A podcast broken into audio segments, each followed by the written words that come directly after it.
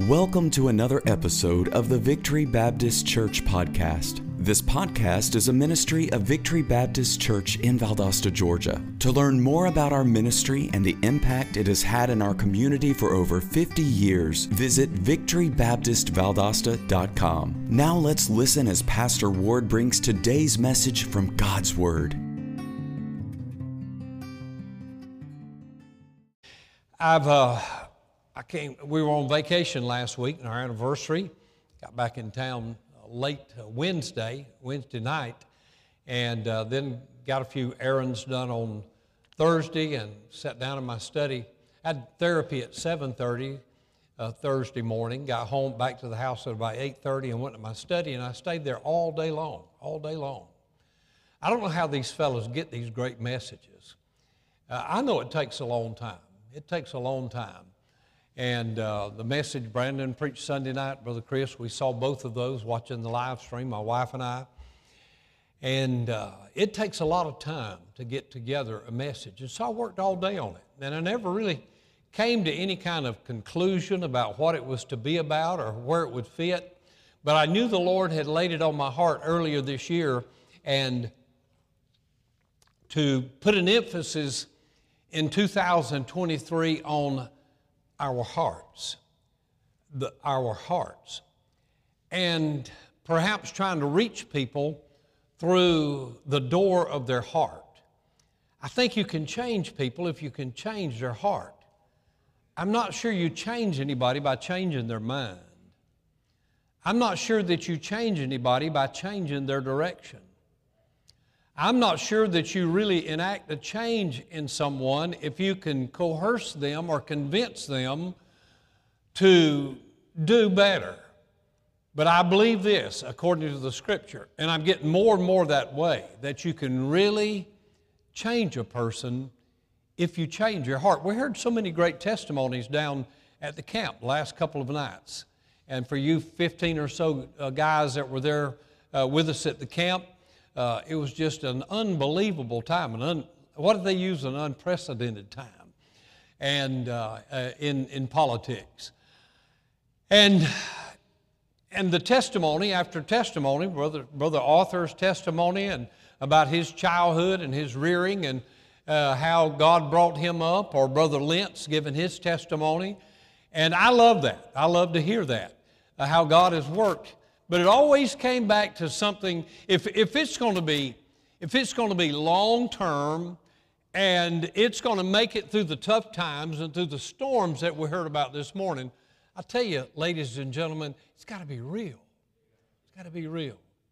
It's got to be far beyond your imagination and your thinking and your academia and, and all of those kind of things and your knowledge and, and it's got to go it's got to reach all the way into the recesses of our heart. And so here the apostle paul and so i want to i want to speak to you for a few moments tonight and i think it's kind of in line with revival. It's just three little bitty it's three little short passages but a whole lot of content a whole lot of content. And so here in, the, in these verses we're going to be thinking about a purposeful heart. Notice with me the Apostle Paul in 2 Timothy chapter number 3 and verse number 10. Uh, we'll read down through verse number 12. But thou hast fully known my doctrine. I'm going to pause there for a second. My manner of life. Another pause. The next word, purpose. My faith, my long suffering, my charity, my patience, my persecution, and afflictions, which came unto me in Antioch, at Antioch, and Iconium, and Lystra, what persecutions I endured, but out of them all the Lord delivered me. Yea, and all that will live godly in Christ Jesus shall suffer persecution. And so I thought it, it when I'm reading through these, and I like to spend time uh, in these uh, church epistles as uh, being a pastor, I think we learn a lot about church from these uh, 12 or 13 books in the Bible uh, through the Apostle Paul. But looking at it again, verse number 10, but thou hast fully known my doctrine, no doubt about that. I guarantee you, when you start reading the writings of Paul, you're going to get some Bible doctrine Whether you want it or not, you're going to get it. Whether you believe it or not, you're going to get it. Whether you receive it or not, you're going to get it. Doesn't matter whether you agree with it or not, you're going to get it from Paul. No doubt about his doctrine and his manner of life. Oh, what a change Jesus made in him. Probably one of the most drastic changes in all the scripture. The Apostle Paul, from the road to Damascus and uh, and throughout his life until his death. And so, but then, and he mentions his faith, no doubt about his faith, no doubt about his long suffering. What about his charity and his patience and his obvious persecutions? He enumerates them on a, a, couple of occasions. He gives us a list of all of his persecutions and afflictions, but right in the middle of all that, we have this simple word his purpose. We learned on uh, Friday night, Friday night uh, Brother Joe Arthur was preaching, and he was preaching about John, the beloved disciple. And he gave us the four places, three or four places in the book of John where it said that the disciple that Jesus loved. And, and he really built on this thing for a long time. And if you get a chance to hear the message, you need to hear it. Uh, and, uh, but he was talking about that, you know, that, that John was there at, um, at, the, uh, at the Lord's Supper and he put his head over on the breast of, but he made that, he made that choice. He took that seat. Brother Joe went on to say, he said, uh, Bartholomew could have sat there if he wanted to. Peter could have sat there, he, but John wanted to be close to Jesus. And then he dealt with, of course, at the cross and Mary and all of those, and, and, um, and it was such a great message. And uh, just the, the, just the uh, outline was worth listening to. But the reality of it is, we do things, and I'd been studying this message uh, that day.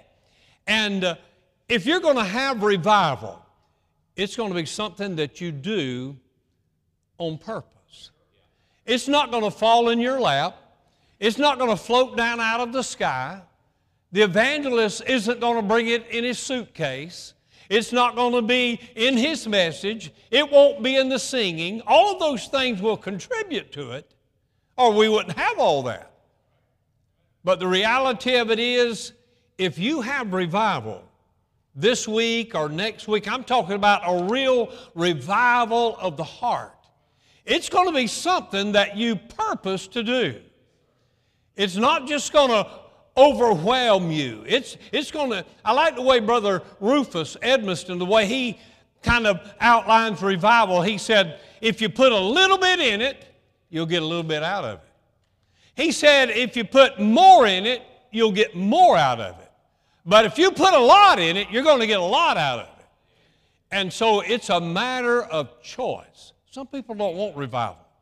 Some people, when, when the church announces, the pastor says, we're having a revival certain date, certain uh, time uh, of the year, spring, fall, summer, whatever the revival time is, and uh, names the preacher that's coming, and, uh, and people, some people automatically start changing their schedule so they won't have to be at revival meeting. I know that happens because I did it one time after I got saved. That's before I was called to preach, by the way. I don't have time to get into that story tonight, but I tell you what, God blistered me for that, my friend. And uh, He sure let me have it. He sure let me have it. And so let's look at these things. There's three places in the Scripture that it uses this term or these terms, this, this kind of a phrase, that somebody purposed something in their heart. We find it three times in the scripture. Now, the heart is mentioned over 700 times in the scripture, but the purpose heart is only mentioned three different places in the scripture as far as I know. Here's some other descriptions of the heart. In Genesis 8 1, it talks about a man's heart, and it says, Man's heart is evil from his youth. In Exodus 7 22, there's just 10 of these, I'll hurry along uh, Pharaoh's heart was hardened. So now we have an evil heart and we have a hardened heart.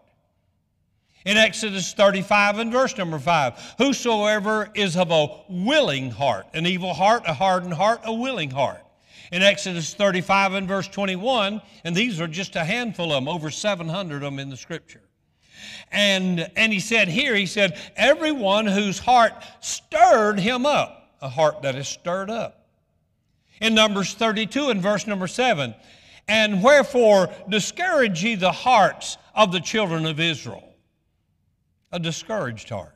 In Deuteronomy 2:30 the Bible said, "For the Lord thy God hardened his spirit and made his heart obstinate." You know, I didn't really know what that was.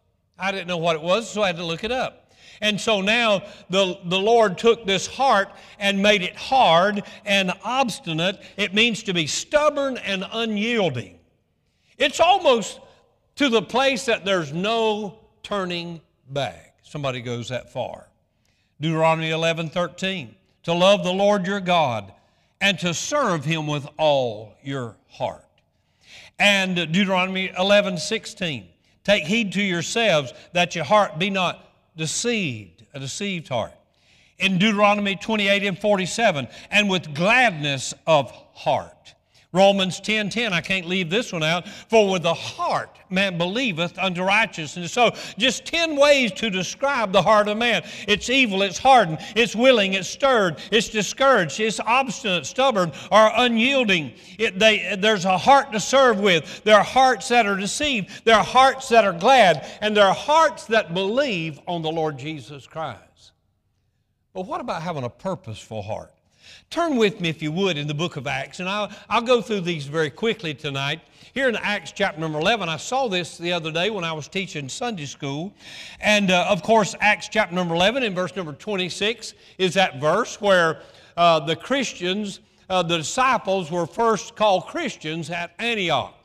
And if you take time and go through your scripture and look at all the places they went and all that they went through and all of those towns, they never called them Christians until they got to Antioch. Uh, to, be a, to be a Christian is a little bit more than just to be saved. There are p- plenty of people that are on their way to heaven that might not look like a Christian presently. And there's probably times in your life and times in my life that I really don't look like a Christian and act like a Christian. And, uh, and so they finally came to the place, they weren't calling each other, hey, we're Christians, we're Christ like. They, weren't, uh, they, they weren't forming those opinions about themselves. They were just doing the work of God, going about the business of God, and the people started calling them Christians because they looked so much like Jesus. They looked so much like Jesus in their lives.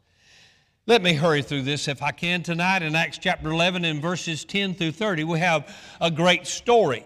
And uh, this story, uh, there's some wonderful things that are going on, and it's building up. Uh, the, uh, uh, it's building up in such a way that that uh, they finally come to the conclusion that these men are indeed Christians. They are Christians. But in verse number 23 is our, is our springboard verse that with purpose of heart they would cleave unto the Lord. The first time we want to make mention of this matter is with purpose of heart they should cleave or would cleave unto the Lord. And so, number one in our outline tonight, and we'll have three simple points a pur- purposeful heart. That's not easy for me to say. A purposeful heart. There's one that's worse than that, by the way. Uh, a purposeful heart in relationship. In our relationship to God. They purposed in their heart that they would cleave unto the Lord. That is only going to happen if you do it by choice. Our Lord is a gentleman. He's not going to impose on you, but you can get as close to Him as you choose to get to Him. You can walk with Him and you can talk with Him. You can be a friend. I'll be a friend to Jesus, the old song says. You can be everything that you want to with Him and to Him. But it's up to you and it's up to me. Look at, look at it again. That with purpose of heart. Paul said, I have purpose. He said, I've got my doctrine. He said, I've got my manner of life that I live. He said, I walk circumspectively in this world. He said, I try to live above reproach. I try to do all the things that I can. And all of that, it, all of it is based on that single word in our text, the word purpose. The things that we get, that we accomplish and do well with are the things that we purposely do. We do well when we choose to do a certain thing and do it well. Here's some things that were going on. In uh, verses 19 and 20, they were preaching. We don't have time to read all the verses. I want to get on, I want to get on down the road as quickly as we can. In verse number 19, he said that they were preaching the word of God. He said, They're uh, only unto the Jews. In uh, verse number 20, they were preaching the Lord Jesus Christ. That's two good things to preach, isn't it? Uh, preaching the word and preaching Jesus. What a novel idea. that, that's, that's kind of amazing, isn't it? But how can you just, how can you do that again and again and again? Just preach the word. That was Paul's admonition to young Timothy preach the word, be instant in season, out of season, reprove, rebuke, exhort with all long suffering, and so on and so forth. And so we see that, that we do this with purpose of heart. They were preaching on purpose. In verse number 21, they were winning souls. They were winning souls. It said in verse number 21, the hand of the Lord was with them, and a great number believed and turned unto the Lord. The third thing is they were evangelizing. In verse number 22, they were evangelizing. They sent Barnabas forth. Let's don't get tied up on any of these. I just want you to see the three times in the scripture, and the first one has to do with our relationship to Him. That's where everything hinges. I think we ought to have a good relationship with the church and God's people, and ought to love our neighbors ourselves, and ought to have a good relationship with our family. But there's something about having a good relationship with Him that kind of kickstarts everything else. If we don't have a good relationship with Him, if I don't have, if, if I don't have what they did here, they purposed in their heart that they would cleave unto the Lord, and they did. And in purposing in their heart to cleave unto the Lord, they give us an example of what we can do. We ought to be close to each other we sure ought to be close to the Lord, have, have, do we not? And so we see that the, the first mention of it in, in our message tonight a purposeful heart in relationship. In verse number 23, they were exhorting one another. In verse number 5, they were. Uh, they had discipling, they were discipling one another, led to them being called Christians. The little, the little uh, Latin suffix IAN it, it simply means to belong to, to, uh, to, to belong to. And in order to belong to Him, you've got to be born right, you've got to believe right, you've got to behave right. Barnabas, it describes him in verse number 24. It said that he was a good man. I like that. He's a good man. Not anything great about any of us, but I tell you, we can live right and we can do good. We don't have any righteousness of ourselves, and we only have a few ounces of goodness about us. But we can take that little bit of goodness and let God multiply it in our lives, and we can we can brighten the corner where we are. We can, we can shed a little light. We can shed a little joy and shed a little cheer and make a difference all around us. If we have a good relationship to Him. He's a good man. He's full, full of the Holy Ghost. He was full of faith, and he added people to the Lord. Let's look, if you would, with me in the second place in the scripture that we'll look at in the book of Daniel. In the book of Daniel, we'll look at the second thing. I want to quickly get to the third thing because it's on my heart tonight. Uh, the first one is that uh, a, a purposeful heart in relationship. I call this one in the book of Daniel, and it's in chapter number one, a purposeful relationship in uh, a purposeful heart, that is, in discipleship. Daniel was a man of conviction. You don't hear that word often, do you? uh, I'm not, I don't think we have it in scripture. We have, we have the word, and, and I preached on conviction one time, and so I remember this about it. I don't remember the message, but I do remember this. There, the word convincing is in the scripture. And, and, it's, and, and that's the word that we get the word conviction from. And that's what the Holy Ghost does. When He has come, He will convince the world of righteousness and judgment and so on and so forth. And so we, there's, there's still this old fashioned kind of archaic term called conviction. Conviction. And, and it used to be something that we held dearly to us, but now we've, in our modern day society, to, to have conservative conviction about us and, and, to, and to try to try to do as the Bible teaches us to do, uh, where it's hard to be in the mainstream. It really is. Sure, it is. But Daniel was a man of sound conviction.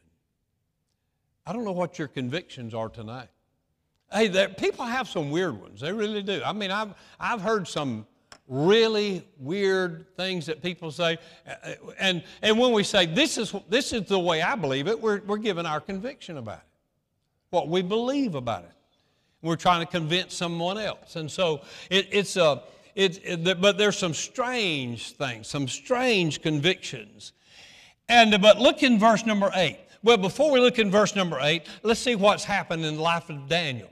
You know who Daniel is. You know the story of Daniel. You know how that uh, in the early part of the chapter, how that, uh, that uh, Nebuchadnezzar had come in and, and taken over the kingdom of Judea and Jehoiakim, and he had taken uh, some, the items back, uh, back into Babylon, and he'd taken a group of young people back into Babylon with him, and Daniel was one of those young people. And so in verses 2 and verse number 3, it tells us that they had changed Daniel's location. I remember preaching a message, and it's, and it's written in one of my other Bibles 800 miles away from home. How will you act? How will you act?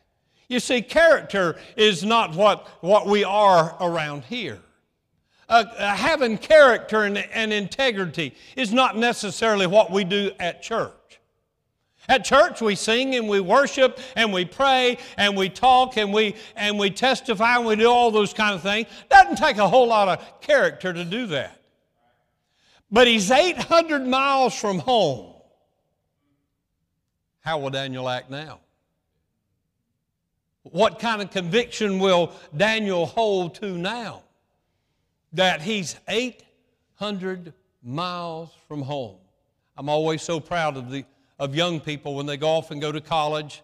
And uh, we've had them, we've, we've had them 100 miles from home, and we've had them across town, and we've had them 200 miles and 300 miles, and, and, uh, and how they do when they get away from home. How will Daniel do? What will Daniel do in these adverse circumstances that he's been placed in? How, how do you do? When you get away from the house and get away from the church and get away from the family. Listen to me for a moment. They changed his location. Sure, they did. In uh, verse number three, they changed his environment. Everything was different than, than what Daniel had been used to. But let's don't get bogged down. In uh, verse number four, they changed his education. Here was a young man that was, was raised in, in the ways of of his ancestry. He was way, uh, raised in, in the laws of, of the Jewish nation, and now he's over in the heathen nation, and they've changed his educational principles. Why, why over here, in the, where Daniel was at, where he was going to school at when he was a little boy, in the Hebrew schools, uh, they, they learned that in the beginning God created the heaven and the earth, but maybe over in the Babylonian school, they're saying, no, no, no, that's not the truth at all the way that it really happened was somewhere at one time, I remember it was a, few billion years, and then it was a whole bunch of billions of years, and then it might have been a trillion years. I mean, to miss it that far, they probably missed it altogether. But they were, they were maybe over in the Babylonian school, they said, Daniel, that's not the way it happened. What happened? There was this big explosion, and it took place, and out of that we have the universe, and we have the we have all of the Milky Way, we have the other galaxies, and we have the sun and the moon and the stars and, and everything that we have. They changed his education. I tell you, when you go off to school, you better you better have a good foundation in this Bible and and don't say you don't know what you're talking about. I've told you about uh, one of my cousins many years ago, raised in a good Christian home. And uh, when he came home from the university, he was full fledged evolutionist. Fully, I mean, all, and we had, we had debates and we had arguments, and uh, you could not get him back to where he was as a little boy.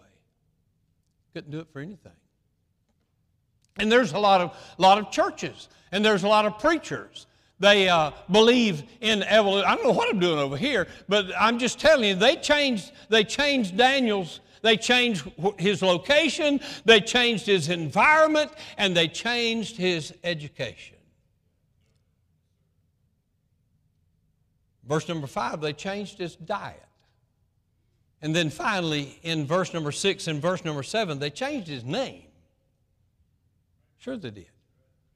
They changed his name. They said, You're not, no, no, no. You're not going to have, you're not to have this, this Christian name. You're not going to have that.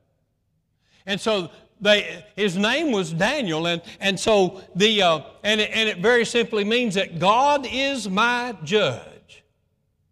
God is my judge. They said, No, you can't have that name. We're going to change your name. They changed everything about Daniel. They changed his name to Belteshazzar. And it, and it very simply means one who will protect his life. And uh, that didn't fit Daniel well at all because Daniel, did he not go down into the lion's den? Huh? Daniel's not worried about that's not a that's not a good character characterization of who Daniel is. Daniel is a man that believes that God is the judge of heaven and earth, and he's not worried about his own life. And so they changed all these things about Daniel. Now, here's, here's a purposeful heart in conviction. Now we can, they changed everything, but they didn't change Daniel. they changed everything around him, but they didn't change his heart. They changed his diet, they changed uh, where he was living. They changed where he was going to school. They changed everything about Daniel. But they never changed his heart. For in verse number 8, here it is again, the second time in the scripture. But Daniel purposed in his heart, there it is, that he would not defile himself with a portion.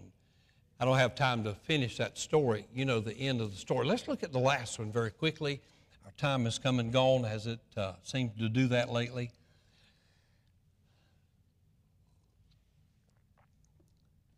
In 2 Corinthians chapter number 9, not only do we have a purposeful heart in relationship, they purposed in their heart that they would cleave unto the Lord. We have a purpose in heart in our discipleship, our conviction. Daniel purposed in his heart. Daniel didn't write it down 10 times and say, and uh, uh, he didn't write it down in 10 times and then sign it at the bottom and said, I'm going to stick to this. He purposed it in his heart.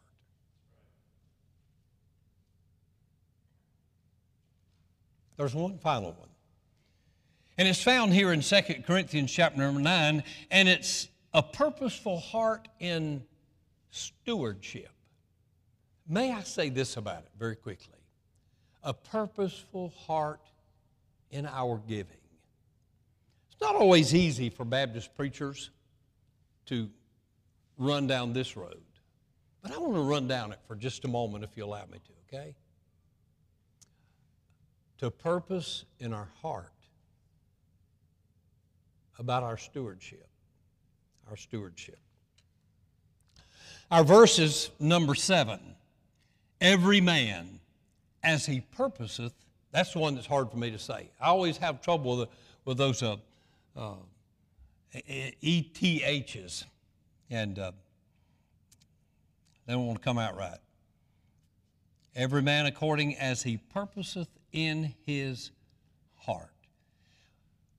When you read these verses, we don't have time to read. I, I wish we could read, well, let's read at least a few of them, and uh, you're going to see something. I want you to see something tonight about your heart in relationship to your giving.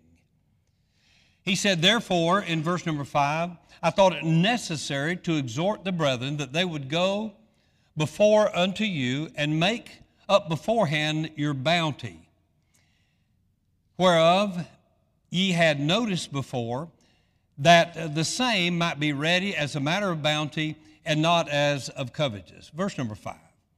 But this I say, he which soweth sparingly shall reap also sparingly. And he which soweth bountifully shall reap bountifully. Every man according as he purposeth in his heart. So let him give, not grudgingly or of necessity, for God loveth the cheerful giver. And God is able to make all grace abound toward you, that ye always, having all sufficiency in all things, may abound into every good work. And uh, then he goes on. We may, we, if, if, if, I can do this in the next five or six or seven minutes, I'd like to do it. But he uses a word at the beginning of the chapter. It's found in verse number one. I'm not sure we have that for you on the screen. You can look at it in your Bible. But he uses a word. I don't know if it's used anywhere else in the scripture. He says, For as touching the ministering of the saints, keep that in mind, it is superfluous for me to write unto you. I'm not going to ask for a raise of hands, so who knows what that word means? You know what Paul's saying, and this is what I say to you tonight. This is a generous church. Paul is saying to them, it's uh, and, I, and I wrote it down, it's unnecessary that I tell you this, and for the most part, it's needless that I'm telling you this tonight, for the most part. And, uh, and what he's saying is that you, you, you've got it. You've got it. But let's be reminded of a couple of things tonight. And uh, in this matter of our giving, notice he gives us in verse number five the exhortation of giving, in giving. The exhortation, the exhortation that we should give. But you see, we're given, it's a ministering thing. That's what he said in verse number one. It's, a, it's, a, it's ministry to the saints uh, because we give, we have this beautiful place to be comfortable, for the saints of God to be comfortable. Be, because of our giving, because of our purpose in our heart to give, we're able to send missionaries around the world because people purpose, and that's what he said, it's superfluous. He said, You're already given, you already do a good job at it. He said, You're like the church at Macedonia. He said, They gave first of themselves, and he said, I know you people down there, you're going to give, even when it hurts to give, you're going to keep on giving, and you've always given, and you're always ready to help your neighbor, like we did this morning. That's Victory Baptist Church in a nutshell. I mean, I didn't come to town yesterday. I've been around here a while. And I've seen people give when they had to go down to the bank and borrow the money to give. Hey, they had a revival over at Morningside Baptist Church. I thought about it yesterday. Young fellow walked up to me at the camp and uh, he said, he said, when I saw you, he said, I thought you were Bill Stafford. I don't even know if any of you remember Bill Stafford, great Southern Baptist preacher from up maybe in Tennessee. And uh, I, he used to come over and preach at Morningside. But he preached a revival over there one week. And, uh, and he got to preaching on giving. And uh, there were apparently a lot of people that hadn't been given. And uh, I forget what, all, back, this was probably, man, this, this probably back when Brother Foles was there. So it's probably back in the 80s when I first came here. And he preached a message, and, and people were so convicted about their giving, they went down to the bank and borrowed money to catch up their tithe. Now that's purposing in their heart to give. The exhortation to give. In verse number six, we have an example of giving. We have an example of giving. And if you, if you sow a little bit, then you get a little bit. And if you sow a lot, then you, in turn, I can't help it.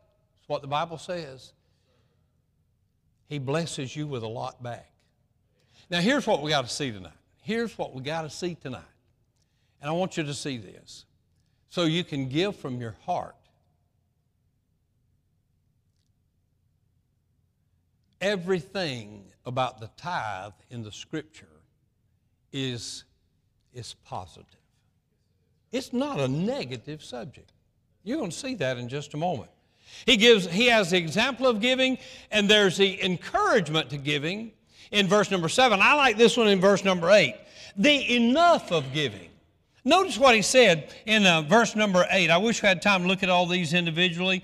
Here's here's you, you're going to, if you give and if you tithe, you're always going to have enough. And I don't understand it. I can't explain it.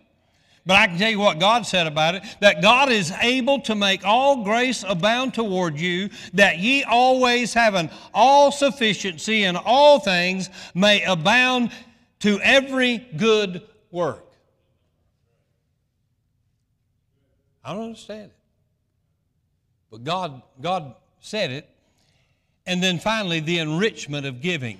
And uh, let's read begin reading in verse number 9. As is written, He hath dispersed abroad and hath given to the poor. His righteousness remaineth forever. In uh, verse number 10, here, here, here's the good thing. He said, Now he that ministers seed, both the sower, uh, the sower both minister bread for your food, and multiply your seed sown, and increase the fruits of your righteousness. Look at this being enriched in everything to all bountifulness, which causeth uh, through us thanksgiving unto God. Look in verse number uh, 12. For the administration of this service is not only supplieth the want of the saints, but it is abundant also by many thanksgivings unto God. He said, whilst the experiment of ministration, they glorify God for your professed subjection unto the gospel of Christ, and for your liberal distribution unto them and to all men. And by their prayer for you, which long after uh, which long after you for the exceeding grace of God in you, and then the verse that I always signed below my name, thanks be unto God for his unspeakable gift.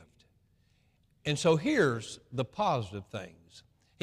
That's the enrichment. That's the word he used in giving. There's, a, there's always enough, and then there's always more. Giving is a positive thing in the Bible. Tracy, you can go and come on, make your way down to the piano. And so we're talking about the purpose of heart in our giving. Here's what happens when you give. Here's some of the, here's some of the phrases out of the scripture. Every one of them are positive. Nothing bad about it at all. It's not anything bad about our giving. He said he'd do something like this. He said, I'll rebuke the devourer. That's good, ain't it? Hmm? He said, I'll pour out blessings. What's wrong with that? He said, I will fill your barns. He said, I will add to you running over, pressed down, and running over. When in our text, here's the words that he uses. He uses the word bountifully. He uses the word abounding. He uses the word sufficient. There's seven of them. He uses the word multiply. He uses the word increase, the word enrich, and the word exceeding to describe what he will do for you if you have a heart of purpose in your giving. What he will do for you. Sure, we need revival. We need revival. It's yet to be seen what a church could do if 100% of the people tithe. The average in America is less, now it's less than 25% of attendees in church are tithers, less than 25%. I don't keep up with anything. I don't keep up with any books. I don't know anything. I don't know any more than you know about what other people give in the church. But Jonathan told me sometime, maybe a year ago uh, or a few months ago, he said it was in the, in the 90 percentile. In the 90 percentile here. So it's kind of superfluous that I even bring it up tonight. But it's still in the book. And it sure makes for good preaching. Amen. The Lord will bless you in your giving. The Lord will bless you. A purposeful heart in our relationship, cleaving unto Him, a purposeful heart. In our discipleship, we'll not defile ourselves. A purposeful heart. In our stewardship, we'll give. Because we know that God will bless. You're a good audience. Would you stand tonight with us? Take a moment for prayer.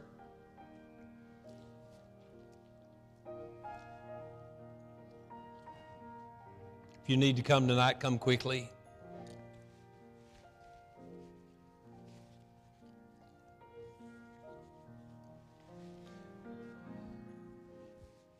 I can tell you so many stories